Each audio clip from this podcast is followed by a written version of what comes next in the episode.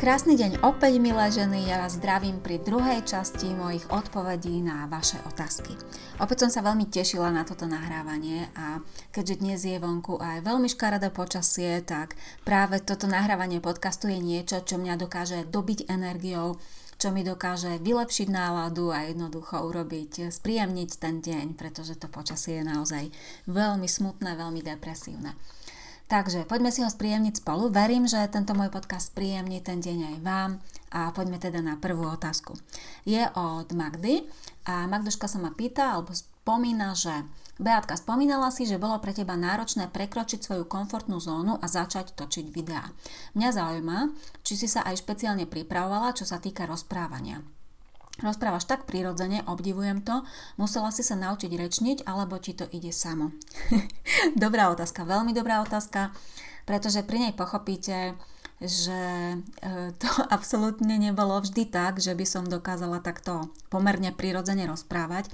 Práve naopak, bolo to pre mňa hrozné prekročenie alebo vykročenie z mojej komfortnej zóny, veľmi nepríjemné, veľmi neprirodzené. Pre mňa ako pre introverta vôbec nejako sa prejavovať návonok bolo vždy náročné a čo sa týka toho, tých tej prípravy videí, tak ono to bolo vlastne tak, že som v roku 2000, koncom roku 2018 pripravovala prvé videá do Akadémie skvelej vizáže, vtedy sa to volalo Super Vizáž Klub, tak som ich nahrávala len s obrazom, s tým, že som rozprávala a keby ste videli, ako to prebiehalo, tak by ste sa asi celkom dobre pobavili, pretože som mala napísaný skript, mala som presne text, ten som čítala, bolo to veľmi neprirodzené, bolo to umelé, bolo to strojené, opakovala som to niekoľkokrát a keď vravím niekoľkokrát, tak niektoré tie videá aj 10 krát. A potom som si e, povedala, že to teda takto asi ďalej nepôjde a Rozhodla som sa urobiť si len také nejaké odrážky, body, tézy a rozprávať podľa nich. Snažila som sa aj tie prvé videá do akadémie urobiť tak, aby som vlastne mohla vidieť tam ten, tie základné body e, na prezentácii alebo v myšlienkovej mape a podľa nich som už rozprávala. Pretože pre mňa nie je problém rozprávať o tej téme, pre mňa je problém to uvedomenie, že to rozprávam niekomu, kto to možno bude posudzovať, kto... Také tie otázky určite si viete predstaviť, aké otázky sa vám pritom naháňajú hlavou. Čo na to povedia, ako to bude pôsobiť, čo si o mne pomyslia. Určite to nie je neprofesionálne, určite robím chyby, e, mám takéto a takéto problémy v tej výslovnosti, bla bla bla bla. Takže toto všetko samozrejme mi hrozne, hrozne vyrilo hlavou a bola som celkom v strese pri uverejnení tých prvých videí. No a potom vlastne, keď som spustila Supervizáž klub, vtedy, teda vtedy sa tak volala Akadémia, tak sa mi stal začiatkom roku 2019 úraz a bola som vlastne donútená 10 týždňov sedieť len na zadku a práve tá Akadémia skvelej vizáže mi e, veľmi pomáhala sa liečiť aj hlavne udržiavať si ako takú psychickú náladu dobrú, a vtedy vlastne som nemala ani pomyslenie na to, že by som sa tam v tých videách, pretože videá som priebežne pripravovala stále, ťukala som jednou rukou ako ďateľ, pretože som mala zlomenú pravú ruku a ľavú nohu. A e, keďže som, pardon, pravú nohu a ľavú ruku, tak, aby som bola presná, a keďže som ľavačka, tak som musela robiť všetko pravou rukou, ktorá nie je moja dominantná, tak preto vravím, že som ťukala ako ďateľ, Všetko mi trvalo veľmi dlho, ale času som mala dosť, keďže som nechodila vtedy do práce a sedela som naozaj stále len na zadku doma. Nič iné som totiž robiť nemohla. Ešte aj po byte som sa presúvala na koliečkovej stoličke. No a takže neprichádzalo nejako ešte vtedy pre mňa do úvahy ukazovať sa na tom obraze. Robila som videá bez mojej tváre, bez toho, aby kamera snímala moju tvár. Tam som sa už trošku rozrečnila pri tých videách a potom som začala niekedy v priebehu roka 2019 robiť aj občasné živé vysielania do facebookovej skupiny, do skupiny Supervízaž diskusie, kde uh, si pamätám napríklad to prvé vysielanie, aká som bola z toho, ale že naozaj úplne v strese, červená, spotená, hotová, nevedela som, kam sa mám pozerať, ako sa mám pozerať, ako sa mám tváriť. Uh, sledovala som svoju tvár na tom obraze v počítači, kontrolovala som všetky chyby som tam videla, No, viete si to asi predstaviť. Takže bolo to veľmi pre mňa stresujúce, veľmi. A doteraz sa vlastne necítim úplne komfortne v tej polohe. Občas robím tie živé vysielanie, ale nie je to pre mňa úplne tá prírodzená poloha. Práve preto, že som introvert. Keď mám takto rozprávať, absolútne s tým už nemám problém. Už som rozhovorená, podcasty mi plne vyhovujú, alebo keď som v menšej skupine ľudí, nemám problém rozprávať hoci aj na kameru, do mojich kurzov a podobne, prípadne do akadémie. Ale keď viem, že v tej skupine je niekoľko tisíc žien, tak ten pocit je už trochu iný a sú tam obavy z posudzovania a z podobných vecí a aj keď rozum vám hovorí, že vlastne je to jedno, keď vás niekto bude kritizovať, tak a keď tie námietky budú opodstatnené, tak si z toho môžem predsa zobrať ponaučenie alebo zlepšiť sa a keď nebudú opodstatnené a bude to nejaká hejtovacia kritika, tak mi to vlastne môže byť jedno. Napriek tomu ja sa v tej polohe necítim úplne prirodzene a ale prekonávam tie svoje hranice komfortnej zóny, pretože povedala som si, že pokiaľ by som ich neprekonávala, tak zostanem na mieste a vlastne sa nikam nepohnem. Takže robím aj veci, ktoré sú mi trochu proti srsti, robím ich, lebo viem, že mi potom, keď ich urobím, a to je také zaujímavé na tom, že potom, keď ich urobím, ja keď urobím napríklad nejaké živé vysielanie do tej facebookovej skupiny, ja sa cítim úžasne a práve preto, že som prekonala samu seba, že som to jednoducho dala. Takže Nešlo mi to samo, postupne sa to zlepšuje, myslím si, e, ten môj prejav hovorený. A je to ako so všetkým, niečo robíte, na začiatku je to prvácké, tak ako som vravela v prvej časti tohto podcastu, e, keď som spomínala už ani neviem čo, ale spomínala som, že čokoľvek, keď začnete, aha, články na blogu, písanie mojich blogových článkov, že boli také amatérske prvácké, tak tak je to presne aj s týmto natáčaním videí alebo aj s podcastami. Aj pri prvom podcaste som bola trochu spotená, teraz som už úplne uvoľnená a vyslovene sa teším na to, je to pre mňa vyslovene radosť nahrávať tie podcasty. Tak, Poďme na ďalšiu otázku a tu poslala Dáška a Dáška píše, že by ju zaujímalo, koľko vlastne meriam centimetrov. Dáši 168, mám takú priemernú telesnú výšku. A Dáška sa ešte pýta, ako vyzerá moja skriňa, koľko mám oblečenia.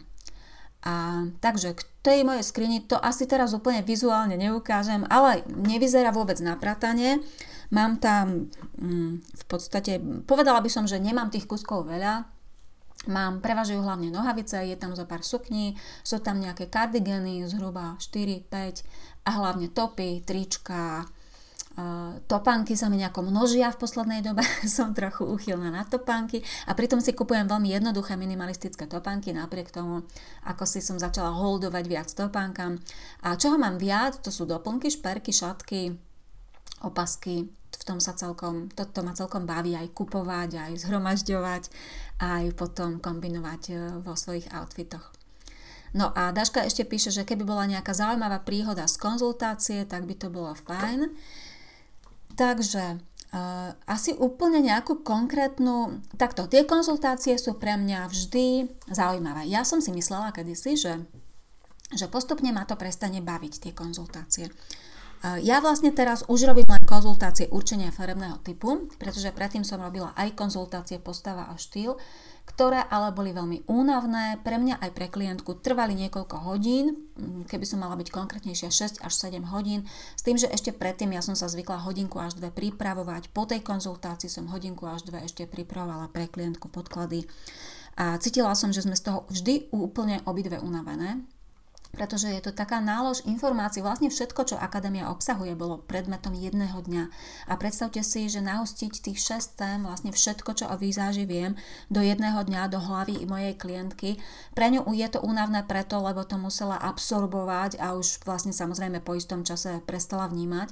A pre mňa bolo únavné to, že máte niekomu rozprávať niečo 6-7 hodín, plne sa sústrediť na to a byť profesionálna a jednoducho v podstate len s nejakou krátkou prestávkou na obed polhodinkovou. Takže aj, aj to bol vlastne dôvod, prečo ja som e, vytvorila Akadémiu skvelej vizáže, pretože je mi jasné, že toto sa nedá dávkovať takto naraz a že to treba dávkovať postupne a hlavne to treba hneď začať zavádzať do praxe, aby to malo naozaj sné efekty. Ale to bola odbočka a vrátim sa teda k tomu, že teraz robím tie konzultácie určenia farebného typu, ale aj pri nich bude zmena, čo skoro, možno od nového roku, možno ešte tento rok. A tá zmena bude spočívať v tom, že už ich nebudem robiť pre hoci koho, ale len pre ženy, ktoré už o farbách niečo vedia. To znamená pre členky mojej akadémie a pre ženy, ktoré absolvovali niektorý z mojich kurzov o farbách. Pretože takisto e, jej mi veľmi záleží na tom, aby to tým ženám reálne pomohlo.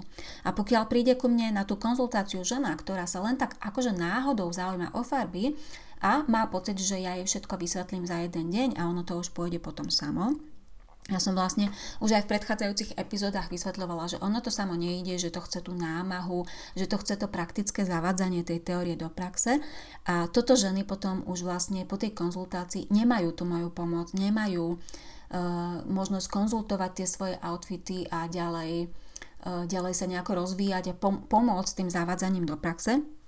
Čiže pre mňa je oveľa dôležitejšie pomáhať ženám, ktoré už rozumejú tej teórii a práve im doťuknúť tie jednotlivé spoje, presne im zadefinovať tie farby. Oni už väčšinou tušia, čo im pristane, e, veľa už aj vedia, ale keď presne doťuknú tie otiene farieb, keď sa ma popýtajú na všetko to, čo ešte potrebujú, e, vzájomne si v hlave pospájať a uvedomiť si tie súvislosti a prídu im tie aha, tak to je úplne úžasný pocit, pretože vtedy sa to ako keby absolútne neminia účinku a vtedy to má veľký význam.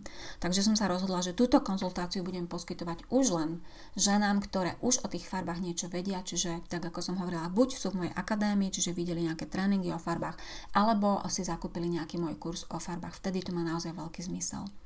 No a to bola zase odbočka, ja som urobila trošku odbočku od tej otázky, čiže nejakú zaujímavú príhodu z konzultácie a začala som, alebo odbočila som tam, keď som spomínala, že že každá tá konzultácia je pre mňa zaujímavá a že som si myslela, že, buď, že budem z nich časom znudená alebo že sa mi budú tak nejak mm, podobať jedna na druhu. Fascinujúce je na nich to, že každá žena je iná. Každá má inú osobnosť, každá má iné vnímanie, každá má iné potreby, každá má iné dôvody, prečo príde a preto, preto ma to aj baví, že potrebujem, sa, potrebujem si tú ženu vždy naladiť, naladiť na spoluprácu. Ona príde s chuťou spolupracovať, pretože keď si zaplatíte peniaze za takúto konzultáciu, ktorá nie je úplne lacná, ale sú to zase informácie, ktoré vám potom pomáhajú celý život, čiže sa vám to rýchlo vráti. Keď si už takto žena zaplatí za tú konzultáciu, tak vlastne príde s tým, že chce spolupracovať. A to je moja veľká výhoda, že ja ju nemusím na tú spoluprácu prehovárať. Ale väčšinou vidím, vnímam na tých ženách, že keď prídu, tak sú trošku nervózne alebo majú strach, možno, že ich budem posudzovať, čo majú na sebe, alebo majú obavy, e, ako budú predo mnou vyzerať. Je to také možno prírodzené, ale uh, mohli by ste vedieť, že ja mám tiež vždy obavy, pretože nikdy neviem, s akou osobnosťou sa stretnem. A, ale myslím si, že už som celkom dobrá v tom, že dokážem si vždy k tej žene nájsť cestu, že si ju dokážem uvoľniť, naladiť sa na to, čo ideme robiť a vysvetliť jej, že vlastne bude to zábava, že si to spolu užijeme a potom sa už jednoducho pustíme do práce. Takže e, to je také zaujímavé na tom, že každá tá žena je iná, čiže vždy tam prežívam trošku iné emócie pri tom, iné zážitky. Kopec tých žien je pre mňa veľmi inšpiratívnych, pretože sa rozprávame trošku aj o iných veciach ako o tej práci. Už som našla takto aj kopec priateľ, priateliek, takže je to, je to veľmi príjemné a mne celkom vyhovuje práve ako introvertovi tá práca jedna na jednu, že sme vlastne len dve a viac mi to vyhovuje ako práca s nejakou väčšou skupinou žien osobne. No a e, čo sa mi ešte na tých konzultáciách veľmi páči a čo je možno také zaujímavé, je to, že ten pocit, keď skončíme a keď tá žena vidí, že sa to dá, že vlastne môže vyzerať krásne, dokonca aj vidí priamo v tom zrkadle, v čom vyzerá krásne. Ako keby, vtedy mám pocit, že tie ženy sa mi začnú tak doslova roztápať, ako keby v tom zmysle, že sú um, že si tak vydýchnú, že sú spokojné, že sú možno trošku aj dojaté, častokrát aj nejaká slzička sa objaví, pretože pochopia, že, že naozaj môžu vyzerať krásne, že sa to dá, že ja im vlastne dávam do rúk nejaké technické v úvodzovkách nástroje, pomocou ktorých oni sa môžu rozžiariť, môžu prejaviť svoju energiu, môžu sa uvoľniť, pomocou ktorých aj spoznajú samé seba, pomocou ktorých sa dostanú viac ku sebe. Ale samozrejme, že toto je tá konzultácia a potom to predpokladá ešte tú prácu na sebe, to naozaj to praktické zavádzanie tých technických vecí, ktoré vysvetľujem pri konzultácii do tej každodennej praxe. Takže je to krásne, opäť som sa trošku roznežnila, ale mňa to veľmi baví táto práca, je, má to zmysel. Aj keď možno niekto si myslí, možno väčšinou chlapi si myslia, že sú to také telefatky. A mimochodom často sa mi stáva, že ženy mi prezradia, keď prídu, že svojim blízkym, svojej rodine alebo manželovi ani presne nepovedali, kvôli čomu cestujú alebo čo idú riešiť, pretože veľa mužov a niektoré kamarátky nemajú preto absolútne pochopenie, že niekto chce zistiť, eh, vďaka akým farbám môže môže zažiariť, vďaka akým farbám môže vyzerať krásne a vedieť sa upraviť. Tak, takže to bola otázka, otázka od Dašky. A poďme na ďalšiu otázku. Poslala ju Saška a Saška píše, mňa zaujíma, prečo ty si taká štíhla a ja nie.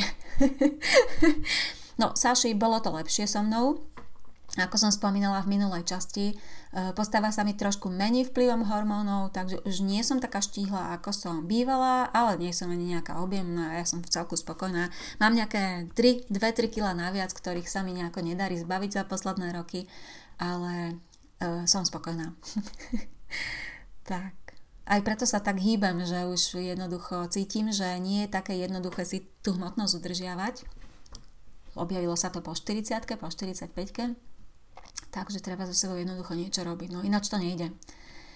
Tak, ďalšia otázka od Marcelky.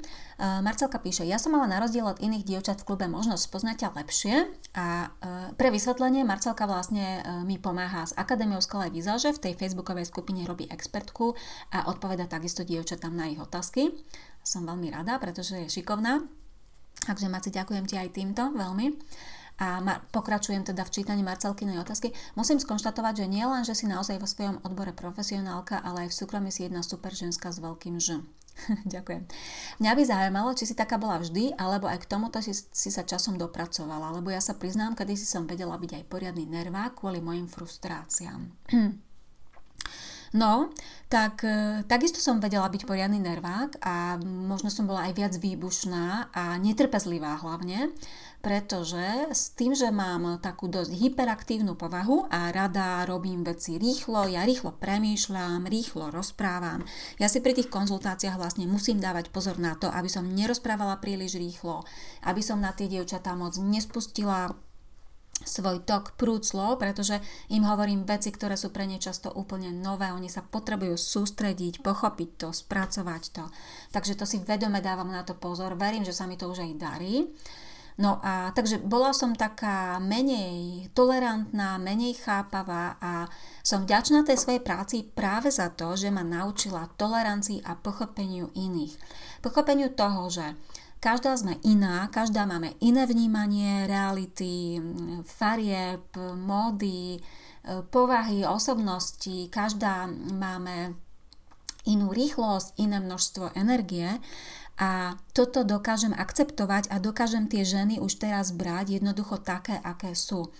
Každá potrebujeme iný čas na to, aby sme si určité veci spracovali. Každá E, sme iná v tom, že niektoré sa vrhneme do akcie po hlave a ideme jednoducho, začneme veci robiť. Iné si potrebujú Iné ženy si potrebujú popremýšľať, trvá im, kým vlastne k niečomu sa prakticky doberú. Takže to, toto ma tá moja práca naučila a za to som naozaj veľmi vďačná. Nemám už tendenciu niekoho odsudzovať len preto, že treba sa neoblieka ako ja, alebo neuznáva moje hodnoty, pretože to je, to je vlastne netolerantné, to je, tie hodnoty, každý máme iné a e, teraz, aj keď sa stretnem s človekom, ktorý má úplne iné hodnoty, ktoré sa napríklad nezlučujú s mojimi, tak e, niek- niekedy mi ma to vytáčalo, ako ten človek môže treba byť taký, e, ako sa to povie, že, ma, že ak podľa môjho názoru má tie hodnoty vlastne slabé v tom zmysle, že nie sú dôležité pre ten bežný život alebo že mu záleží na niečom, čo vlastne obohacuje len jeho a e, neviem sa asi dobre vyjadriť, ale snáď chápete, čo chcem povedať, že ma to tak trošku ako keby bolo mi to ľúto alebo ma to niekedy aj hnevalo. Teraz to beriem tak, že OK, je to jeho voľba, ten človek je taký a ja vlastne nebudem míňať tú svoju energiu na to, aby som ho presviečala o svojej pravde. A to je ďalšia vec, ktorú ma moja práca naučila, že za začiatku ja by som aj život položila za svoje klientky. Ja som mala tendenciu ešte po osobných konzultáciách písať tým, že nám čokoľvek, čo mi ešte napadlo a čo som im nepovedala, pretože som si myslela, že je to pre ne dôležité okamžite to vedieť. Ale pochopila som, že tým, ako každý potrebuje určitý čas na spracovanie tých informácií, tak e, že jednoducho tie ženy si na to, čo potrebujú, prídu vždy. Ja im dám. Ja vlastne, možno zjednodušene povedané, asi sa zamotávam do toho, ale zjednodušene povedané, pochopila som, že to, čo robím, že som tým ženám sprievodcom. Ja im dám nejaké nástroje, ja im dám videonávody, ja im dám rady, ja im poviem, aké farby im pristanú, ale tá práca je na nich a ja nemôžem byť zodpovedná za to, či oni to budú robiť alebo nebudú. Čiže pokiaľ niekto napríklad nenapreduje po konzultácii alebo v rámci akadémie, tak neberiem to osobne, je to jeho voľba. Je to jeho voľba, pokiaľ nie je ochotný si nájsť na to čas, pretože tie dôvody môžu byť rôzne. Naozaj možno tá žena nemá čas, pretože má choré deti. Alebo ja nikdy neviem, čo je za tým, takže ja to nejako neposudzujem, je to voľba každého. Pokiaľ niekto nestíha, tak to môže dobehnúť alebo pôjde pomalšie. Dôležité je, a čo vždy oceňujem na tých ženách, že sa snažia a že robia tie veci. Či už pomalšie alebo rýchlejšie, ale dôležité je, že robia, že sa o to zaujímajú a že vlastne ak sa rozhodnú niečo na sebe zlepšiť, v mojom prípade teda v tom, čo robím ja vizáž a to, ako vyzerajú Dôležité je, či na tom priebežne stále robia. Možno niektorý deň urobia len jedno selfiečko vo svojom outfite a nič viac. A druhý deň možno len popremýšľajú o nejakej téme, o ktorej sme v akadémii hovorili, ale je dôležité aspoň niečo urobiť. Tak. Takže to bola moja obšírna odpoveď na Marcelkinu otázku. Ideme na otázku od Katky. Katka píše, Beatka, chcem sa spýtať, či máš profesionálnu deformáciu. Či keď sa prechádzaš medzi ľuďmi, tak určuješ asi, aký by mohli byť farebný typ, čo sa im hodí a či, či sa im hodí to, čo majú na sebe. Katka, toto je otázka, ktorú dostávam asi najčastejšie zo všetkých. A áno, mala som to tak, v prvých rokoch som to mala tak, kým som si ešte nebola úplne istá tým, ako vidím tie farby, tak som to vlastne takto trénovala. Vždy, keď som bola vonku, tak som sa sústredila na tie ženy, snažila som sa odhadnúť farebný typ a posudzovala som, či to, čo majú na sebe, či im to sedí, či majú dobré kontrasty a tak ďalej. Ale už to nerobím, už niekoľko rokov to nerobím a dôvod je ten, že nechcem pracovať vo svojom voľnom čase. Jednoducho, mám toho dosť, eh, čo sa týka akadémie, čo sa týka konzultácií, čo sa týka facebookových skupín a ako som vravela, mne sa tá práca dostáva do hlavy možno aj viac, ako by bolo vhodné. Takže keď idem na prechádzku, snažím sa naozaj vnímať tú prechádzku, vnímať napríklad môjho manžela, rozprávať sa s ním alebo detská, keď sme s chalanmi našimi vnímať e, prírodu, jednoducho snažiť sa byť v tej prítomnej chvíli a nerobiť toto. Výnimky sú vtedy, kedy napríklad mám na to chuť a idem si na tú zmrzku do mesta, sadnem si a cieľene ma niečo zaujíma, napríklad e, chcem napísať nejaký článok alebo chcem pripraviť nejaký kurz a zaujíma ma, napríklad e, chcem tam napísať argument, že prečo je viacej žien oblečených fádne, tak idem a sledujem, či naozaj, či sa nemýlim, hej, že či naozaj viacej žien je oblečených fádne. A nedávno som napríklad zistila, čo som vravela už v minulej časti podcastu, že to ani tak nie je pravda, že by veľa žien bolo fádnych, skôr je pravda to, že veľa žien je málo harmonicky oblečených. Takže vyslovene, keď si poviem, že si chcem niečo odsledovať, tak to sledujem, ale nerobím to nejako cieľene. A jediné, čo možno si tak všímam podvedome a potom si to aj uvedomím, sú extrémy v tom zmysle, že niekto je fakt veľmi zle oblečený alebo veľmi dobre. Ale taký, takéto medzi to akože absolútne už nevnímam. Ani to nejako nepostudzujem, ani to nevnímam, ani, ani to neriešim. Tak, Katka sa pýta ešte jednu vec a to, že ju by, by ju zaujímalo, ktoré farebné typy u nás prevládajú a ktoré sú vzácne, respektíve na mojich konzultáciách. A či tieto typy platia aj pre iné farby pleti. Takže najskôr druhá časť otázky. Áno, Katka, tie princípy pre určovanie farebného typu vlastne platia pre akúkoľvek farbu pleti. Vždy sa tam určuje farebná teplota, tmavosť a čistota farieb, ktoré sú pre tú danú tvár vhodné. A pokiaľ ide o moje konzultácie, e, takže všímam si to samozrejme, že ktorých tých typov mám viac a menej. A povedala by som, že mám podobne veľa všetkých farebných typov, s tým, že možno tých jarných typov je o kúsoček, ale naozaj len o kúsoček menej a špeciálne kontrastný jarný typ je typ, ktorý sa vyskytuje podľa mňa e, v Čechách a na Slovensku o trochu menej ako tie ostatné typy, že je to taký výnimočný typ. Tie kontrastné zimné typy tých je viac, ale tie jarné typy tam, tam to nie je až také časté, aspoň podľa môjho pozorovania. Stanka sa pýta, že, alebo ho píše, že ju zaujíma, či na konzultáciu ku mne chodia aj muži. Tak nie je to úplne pravidlom, ale zo pár mužov na konzultácii bolo. Niek- niekoľkí, možno traja, štyria boli tak, že sa mi ozvali sami, že chcú prísť na konzultáciu a hľadali sme pre nich farby, ale väčšia časť tých mužov, ktorým som určovala farebný typ, prišlo spolu s manželkou alebo priateľkou, alebo potom, čo sa ich manželka alebo priateľka objednala, tak ich ukecala, aby si aj oni dali určiť farebný typ, pretože tá žena vlastne chcela vedieť, akej farby má kúpovať oblečenie tomu svojmu partnerovi. A z tých konzultácií e, s mužmi alebo z konzultácií, pri ktorých je prítomný muž, pretože niekedy sa stáva, že príde mi na konzultáciu žena a keďže veľa žien vlastne ku mne cestuje, pretože mám záber celé Slovensko a Čechy, tak, alebo aj Češky a Slovenky žijúce v zahraničí, keď prídu v rámci dovolenky do Čiech na Slovensko, tak vlastne zvyknú si vtedy dohodnúť ten termín konzultácie. Takže preto sa mi často stáva, že tí muži potom sedia s nami v kancelárii a niečo si čítajú, respektíve sa tvária, že čítajú, ale potom väčšinou aj zistíme, že nás počúvali. A veľa tých mužov mi povedalo, že je super, že to má logiku. a to je pre mňa, to je pre mňa vlastne poklona, pretože ja som ten analytický typ, ktorý takisto je rád, keď majú veci nejakú logiku, keď je niečo za tým, nejaké dôvody objektívne. A takže toto mám rada, takúto spätnú väzbu. Takže chodia, ale len občas, akože v porovnaní, v, po, v pomere ku ženám je to možno 3 až 5 nie je ich veľa. Monika e, vlastne nadvezuje na tú otázku od Stanky, pretože píše, alebo pýta sa, či mi nie, niekedy nejaký muž podal spätnú väzbu za svoju partnerku kladnú alebo zápornú. Mm, takže áno, a myslím, že ti aj Táňa napísala v reakcii na túto tvoju otázku, Monika, že jej manžel určite áno, pretože e, čas, často sa mi to stáva, že keď už teda je tam ten muž, tak e, potom by buď tá manželka alebo aj priamo ten muž napíšu, že je to super, že tá žena sa proste mení, že, je, že vyzerá krásne zrazu, že sa oblieka lepšie, že sa mu viac páči a to je takisto veľmi príjemné. A dokonca mi raz napísal aj jeden muž, ktorého som ani nevidela, nebola som s ním v kontakte, bola u mňa na konzultácii jeho manželka a napísal mi taký ďakovný e-mail, kde vlastne vystihol to, čo som hovorila pred chvíľočkou, že je veľmi rád, že má doma inú ženu, krajšiu, sviežejšiu a fakt to bolo milé, ako ho to zaujalo a ako to dokázal oceniť, pretože väčšina mužov toto až tak veľmi oceniť nedokáže, ako som hovorila.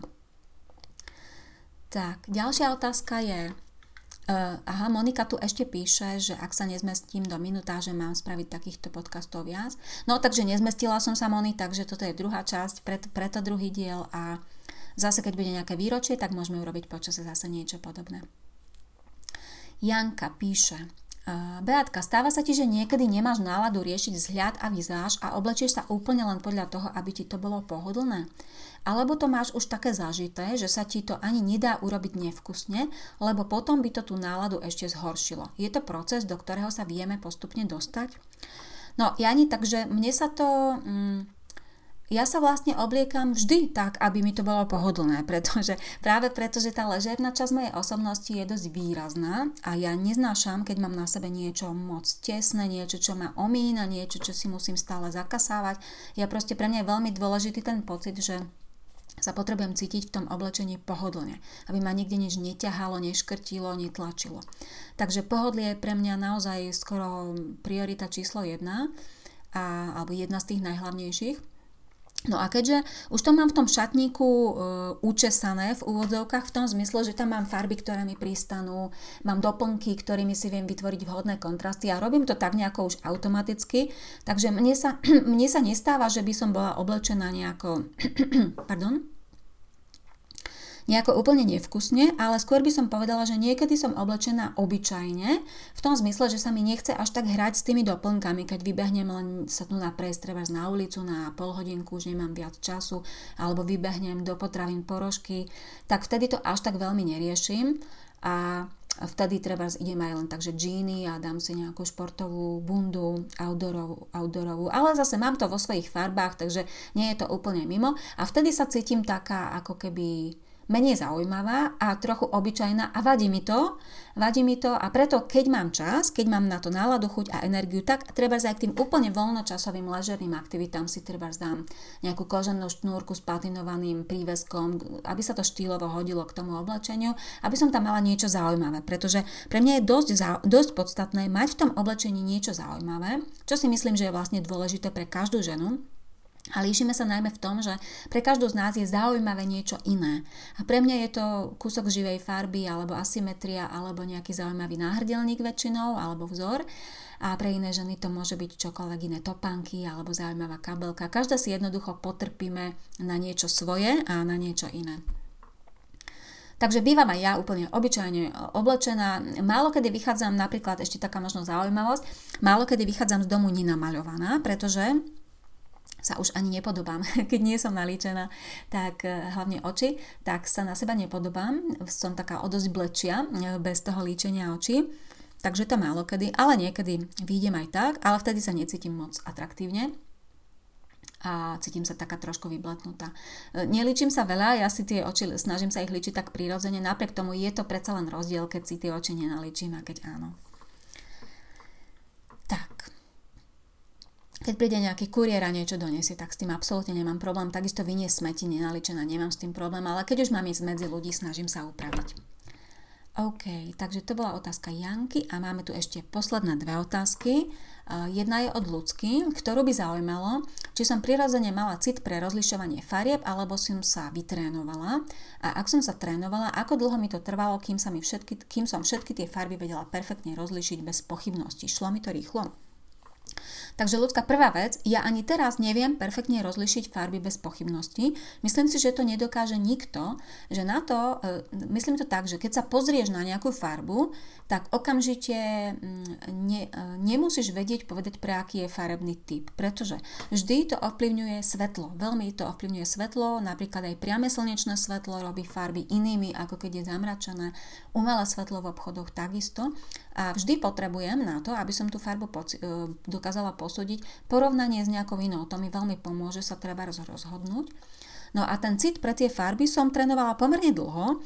Ja keď som si to tak uvedomovala v tých prvých rokoch, tak ja si myslím, že mi to možno aj rok trvalo, čo som to trénovala na svojich kamarátkach, na sebe a potom na tých úplne, úplne prvých klientkách a e, na tom som sa veľmi veľa naučila. Na tom, keď som pozorovala, jedno, tak ako už som to hovorila dvakrát vlastne v tomto podcaste, že keď niečo robíte, najskôr vám to moc nejde, alebo máte pocit, že je to také nejaké neučesané a že tak trošku tápete, ale čím dlhšie to robíte, čím častejšie to robíte, tým lepšie to vidíte, tým viac tomu rozumiete, tým viac aha prichádza a tým sa vám to viac spája a tým viac nadhľadu získavate. Takže presne takto to bolo. No a keďže ja som vlastne spočiatku učovala farebný typ len pomocou tých solo šatiek, samostatných šatiek z Veľkej Británie, tak, e, ktoré je často vydať na tých obrázkoch, e, že sa to robí jednou šatkou, tak e, tam ako keby som mala ešte určité také nuancy jemné, ktoré som potrebovala doklepnúť a potom zakúpením tej testovacej šatky od Imogen, tých testovacích šatiek od Imogen Lamport tam to ako keby všetko úplne, úplne docvaklo. Takže trvalo mi to pomerne dlho a ja si myslím, že toto je aj profesia, ktorá sa nedá naučiť za týždeň alebo za mesiac. Že aj, aj keď napríklad si niekto zakúpi ten online kurz, aj s tou praktickou časťou, tak pokiaľ to vidí, Jednoducho chcem povedať, že rozumieť niečomu nie je to isté, ako že to viete robiť. V tomto prípade to platí dvojnásobne, že tá prax a to skúšanie tej teórie na praxi, na reálnych ženách je veľmi, veľmi dôležité a čím častejšie to robíte, čím dlhšie to robíte, tým viac to doslova cítite tie farby. Dá sa, dá sa ako keby získať preto taký cit, ktorý ja som absolútne prirodzene nemala. No a posledná otázka je od Janky a Janka píše, že by ju zaujímalo, či som aj taký rodinný fashion poradca, napríklad keď máme nejakú oslavu, svadbu v rodine a že či všetky ženy v rodine sa obracajú na mňa v čom ísť. E, väčšinou áno, väčšina žien so mnou konzultuje nejaké veci, a je, je to také milé, ale nie vždy. Ja, ja ako keby e, nenanocujem tie rady na silu, niektorým členom rodiny, ktorí sú mi bližší, tak im poviem, pokiaľ sa mi vyslovene niečo nezdá, tak dám ako keby priateľskú radu, že by to mohla byť aj inak, ale ináč sa nesnažím nejako moc do toho šprtať. skôr ako keby nechávam tých ľudí žiť. A napríklad ešte v súvislosti s mojimi synmi, to riešime pomerne často, starší syn sa rád so mnou poradí a tam je tá spolupráca fajn. Mladší syn má veľmi vyhranené názory na to, čo chce nosiť a vlastne tak nejako neuznáva a tú harmóniu, o ktorej tak často hovorím a je tak povediať, ako to on hovorí, nad vecou a veľmi to nerieši, pre neho sú to nepodstatné veci. Takže niekedy zažívame také situácie, že mám trochu problém niekam s nimi výjsť, s niektorým z nich, pretože sú v určitých veciach originálni, ale takisto už aj toto som sa naučila tak spracovávať v tom zmysle, že uh, je to ich prejav a nechávam ich žiť a neriešim to. tak, takže uh, milé moje ženy, máme podobnú minutáž ako pri tej prvej časti, to je skvelé. A som rada, že som to neurobila v jednom kuse, bolo by to veľmi dlhé, bolo by to hodinu 10, hodinu 20. No a e, ja teda budem končiť túto druhú časť a teda aj poslednú časť tohto jubilejného uh, jubilejnej epizódy. No a budem sa tešiť opäť o týždeň pri ďalšej zaujímavej téme. A mimochodom, ak budete mať námet na nejakú tému podcastu, na niečo, na čo by ste chceli poznať môj názor alebo počuť moje rozprávanie, neváhajte, napíšte mi cez e-mail alebo cez Facebook, akou, akým kanálom chcete, jednoducho dajte mi vedieť. Ďakujem za vašu pozornosť, ak ste dopočúvali až sem. Želám vám krásny zvyšok dňa a počujeme sa na budúce.